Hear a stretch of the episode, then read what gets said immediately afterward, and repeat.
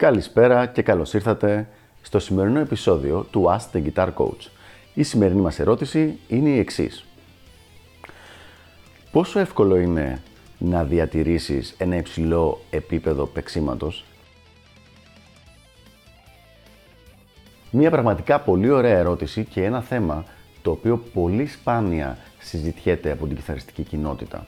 Χωρίς να ξέρω για ποιο λόγο συμβαίνει αυτό το πράγμα, γιατί δίνει κάποια στοιχεία που θεωρώ ότι είναι αρκετά σημαντικά. Για να δούμε λοιπόν τι ακριβώς γίνεται.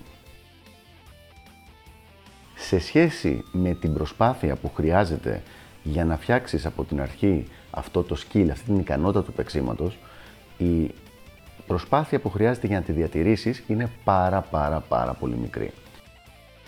Σε σχέση με την προσπάθεια που χρειάζεται για να χτίσεις αυτή την αρχική ικανότητα, που πολλές φορές μπορείς να παίζεις 6, 7 και 8 ώρες την ημέρα, η προσπάθεια, η αντίστοιχη που χρειάζεται για να τη διατηρήσεις είναι πολύ πολύ μικρότερη. 30 λεπτά ημερησίως φτάνουν, μπορώ να πω ότι και περισσεύουν για αυτό το πράγμα.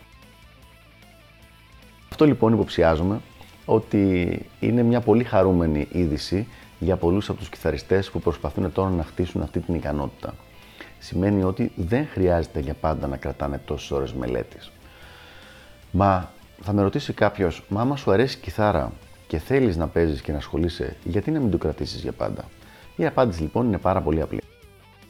Όταν κάποια στιγμή έχεις φτάσει αυτό το υψηλό επίπεδο στο παίξιμό σου, το οποίο έχει σχέση με τα δικά σου προσωπικά standards, και πάλι θα ασχολείσαι με την κιθάρα αυτές τις ώρες, αλλά θα ασχολείσαι με project που σου αρέσουν, που γουστάρεις, που σε εξητάρουν. Δηλαδή, αντί να κάθεσαι να μαθαίνεις κλίμακες απ' έξω και να παίζεις ασκήσεις για να αυξήσεις την ταχύτητά σου ή να κάνεις ασκήσεις θεωρίας για να μάθεις απ' έξω ε, τις διέσεις, τις υφέσεις και τα διαστήματα, αυτό που θα κάνεις θα είναι, θα ηχογραφήσεις όλο για κομμάτια, θα κάνεις guest εμφανίσεις σε φίλους σου και σε άλλες μπάντες, θα ηχογραφείς δίσκους, θα γράφεις δική σου μουσική, οπότε πάλι υπάρχει αυτή η ενασχόληση με το όργανο, απλά πια δεν είναι αυτό το αρκετές φορές βαρετό του παίζω ασκήσεις και μαθαίνω, απονημονεύω πράγματα. Αυτά λοιπόν για το συγκεκριμένο θέμα. Ελπίζω να βοήθησα και να βοήθησα να χαρεί αρκετός κόσμος. Είναι κάτι το οποίο σπάνια γίνεται συνήθως με τις απαντήσεις που δίνουμε στο Ask the Guitar Coach, που είναι πιο σκληρές από ό,τι θα ήθελε ε, ο περισσότερος κόσμος. Και τα λέμε στο επόμενο επεισόδιο του Ask the Guitar Coach. Γεια χαρά!